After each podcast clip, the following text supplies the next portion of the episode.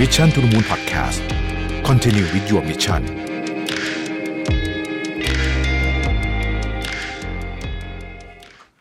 สวัสดีครับ ยินดีต้อนรับเข้าสู่ Mission to the Moon Podcast นะครับ คุณอยู่กับโรวิทยานุสาหะครับ วันนี้จะมาชวนคุยว่า อยากจะเป็น Executive ที่เป็น Top Executive ที่ดีเนี่ย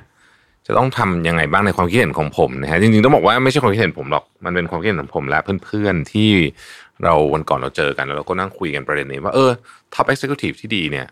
ควรจะต้องทำอะไรบ้างนะครับ อันดับแรกเลยเนี่ยต้องถามกันว่าหน้าที่ของ Top Executive คืออะไร ซึ่งแต่ละองค์กรอาจจะตอบไม่เหมือนกันก็ได้นะฮะแต่สำหรับผมเนี่ยมันคือการจัดการทรัพยากรต่างๆ ที่มีอยู่อย่างจำกัด ไม่ว่าจะเป็นองค์กรไหนก็ตามจะรวยแค่ไหนก็ตามก็มีจำกัดเสมอนะครับ ให้ออกมาได้ดีที่สุดทรัพยากรที่ว่าอาจจะเป็น เวลานะฮะพลังงานของทีมคนอะเงินนะครับและอื่นๆ ทั้งหมดทั้งมวลนะฮะให้ออกมาได้มีประสิทธิภาพสูงที่สุดนั่นเองหรือนะฮะอาจจะไม่ได้ประสิทธิภาพก็ได้นะฮะมันอาจจะเป็นเป้าประสงค์อื่นขององค์กรนั้นก็ได้เพราะว่าคำว่า top executive ไม่ได้หมายถึง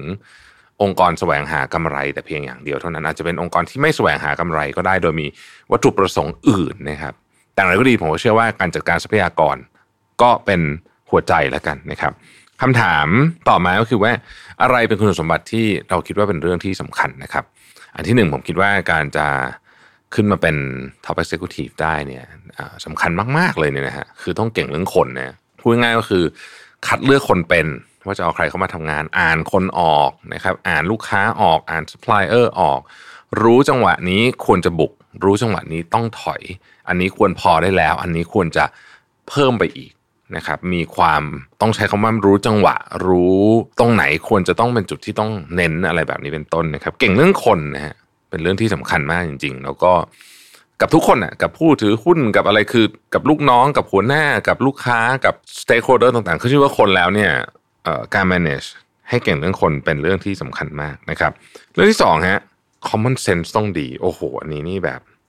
เป็นอะไรที่ Amazing มากนะฮะบางคนเนี่ยทำงานมานานมาก แต่ common sense ไม่ดีอะนะฮะอันนี้เป็นคุณสมบัติสำคัญมากของการเป็นผู้บริหารคำว่า common sense คืออะไรนะฮะคือ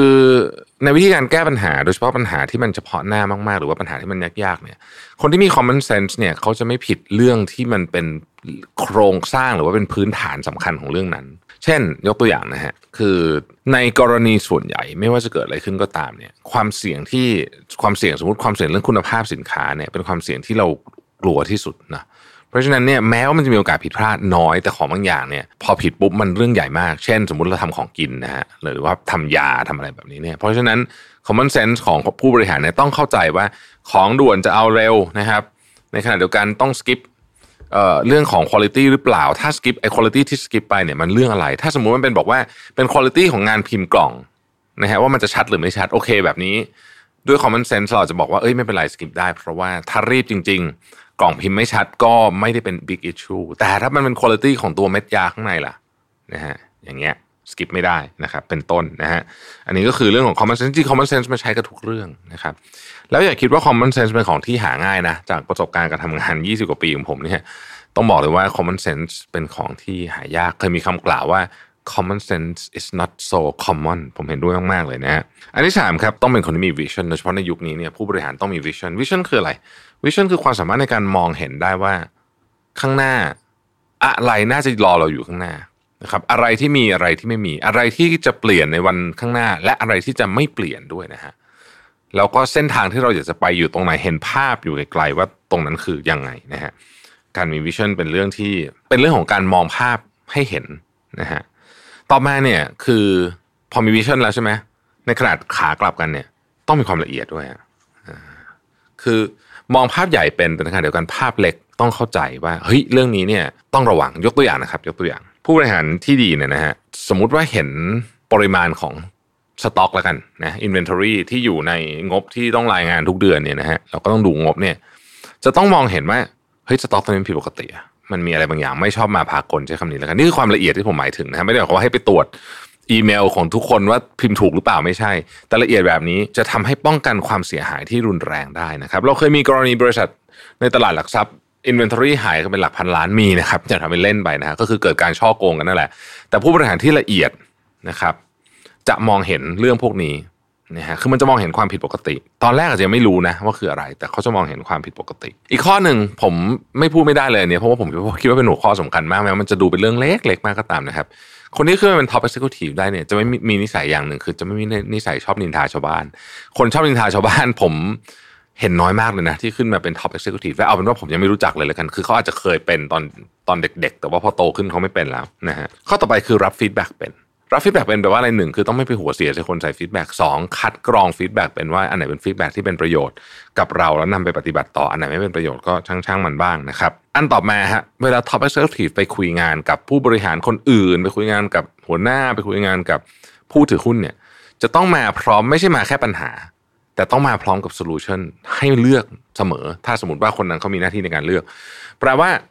การบ่นว่าเฮ้ยเราขายของไม่ดีอย่างเงี้ยไอ้แบบเนี้ย ใครๆก็บ่นได้นะครับ แต่คุณสมบัติผู้บริหารคือให้มาพร้อมกับ solution เราขายของไม่ดี เรามี solution อะไรปัญหาคืออะไร solution ของเรา1 2 3 4 คือมีวิธีไหนบ้างนะครับ ข้อต่อมาฮะเข้าใจและชื่นชมความแตกต่างด้วยนะฮะอันนี้คือการเห็นคุณค่าของ diversity ซึ่งผมคิดว่าผู้บริหารโดยเฉพาะยุคนี้นะสำคัญมาก ๆ เลยนะครับ อีกประการหนึ่งนะฮะเป็นคนที่มั่นใจในตัวเอง ในขณะเดียวกันก็ถ่อมตัวด้วยนะครับโอ้โหอันนี้มันทั้งเหมือนจะเหมือนจะตอนข้ามกันใช่ไหมแต่จริงๆมันต้องอยู่ในคนคนเดียวกัน มั่นใจในตัวเองก็คือว่าเราเวลาจะทำอะไรเนี่ย เราต้องหาข้อมูลพอ เราต้องรู้สึกว่าเราเฮ้ยพร้อมอะใช้คำนี้แล้วกันนะครับพอพอของแต่ละคนไม่เหมือนกันแต่ว่าเรารู้สึกว่าเราพร้อมละในขณะเดียวกันเราก็ต้องมีความอ่อนน้อมถ่อมตัวพอที่จะ ยอมรับว่าเอ้ยเราอาจจะผิดก็ได้สิ่งที่เราเตรียมมาเนี่ยอาจจะผิดก็ได้นะครับ และพร้อมจะเรียนรู้เรื่องใหม่ๆอ่อนน้อมถ่อมตนต่อความจริงว่าบนโลกใบนี้เนี่ยเรารู้เรื่องอะไรน้อยมากเลยนะครับ เมื่ออ่อนน้องทำตัวเสร็จแล้วเราก็ต้องมีความสามารถในการปรับตัวด้วยนะครับ เพราะว่าถ้าเรารู้อะว่าเฮ้ยของที่เรามีมันไม่มีอาจจะไม่ทันสมัยไม่เหมาะกับงานตอนนี้แล้วเนี่ยนะแต่เราปรับตัวไม่ได้ก็ไม่ได้อีกเหมือนกันนะครับ ข้อต่อมาคือตั้งคำถามเก่งฮะ คือจริงๆเนี่ยผมคิดว่าบางทีเนี่ยในธุรกิจยุคปัจจุบันนี้เนี่ยการตั้งคำถามอาจจะสำคัญกว่าการหาคำตอบหรือพอๆกันนะเพราะว่าตั้งคำถามเนี่ยมันจะมันจะช่วยให้เราคิดถึงสิ่งที่มันไม่มีอยู่ตรงหน้านั้นได้ ข้อต่อไปต้องเรียนรู้ตลอดเวลา จริงๆไม่ต้องผู้บริหารเราใครก็ตาม อยากจะอยู่บนโลกนี้ แล้วก็เติบโตไปได้ต้องเรียนรู้เรื่องใหม่ๆตลอดเพราะโลกเรามันมีของที่เปลี่ยนแปลงเยอะนะครับ อีกการหนึ่งเนี่ยผมว่าก็สำคัญมากเช่นกันอย่าทำตัวเป็น messenger messenger แปลว่า การพาสารจากที่หนึ่งไปอีกที่หนึ่งนะครับไม่ได้มีอะไรผิดนะฮะแต่เมื่อคุณเป็นผู้บริหารคุณต้อง add value เข้าไปกับเรื่องนี้เสมอนะครับทำความเข้าใจกับเรื่องต่างๆ ได้เร็วนะครับ ก็เป็นอีกเรื่องหนึ่งที่สำคัญ ผมคิดว่าข้อนี้เนี่ยมันมี คำพูดคำพูดหนึ่งผู้ใหญ่ท่านหนึ่งเคยพูดกับผมบอกว่าผู้บริหารที่เก่งคนที่ฟังเรื่องยากๆจากหลาย ๆ คน อาจจะงงๆไม่ได้ถูกเรียงลำดับอะไรมาเนี่ย เสร็จแล้วกรองมันออกมาแล้วสั่งเคราะห์มาเป็นคำพูดที่ทุกคนฟังปุ๊บแล้วเข้าใจเลยเนี่ยนี่คือความสามารถในการ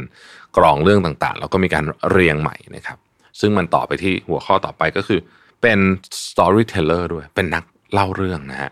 เพราะว่ามันยากมากเลยที่จะทำให้คนเนี่ยเข้าใจเรื่องอะไรที่โดยที่ไม่ผ่านกระบวนการในการที่คิดเรื่องการเล่าเรื่องมาอย่างดี นะครับ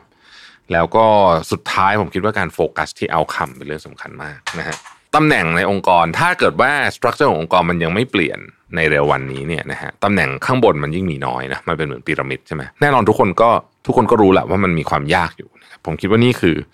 เรื่องสำคัญสำคัญที่ต้องทำให้ได้ แล้วของพวกนี้มันเป็นมันไม่ใช่ของที่เรียนวันเดียวรู้เรื่อง มันเป็นของที่ค่อย ๆทำมาตั้งแต่เราอยังเด็ก ๆ อยู่เลย ตั้งแต่ยังเป็นจูเนียร์สุด ๆ ของบริษัทเนี่ยนะฮะ ถ้าเราค่อยสะสมเรื่องพวกนี้ปุ๊บเนี่ยรู้ตัวอีกทีหนึ่งเราก็จะเป็นคนที่มีความต้องมีค่ามาก ๆ กับองค์กรนั่นเองนะครับ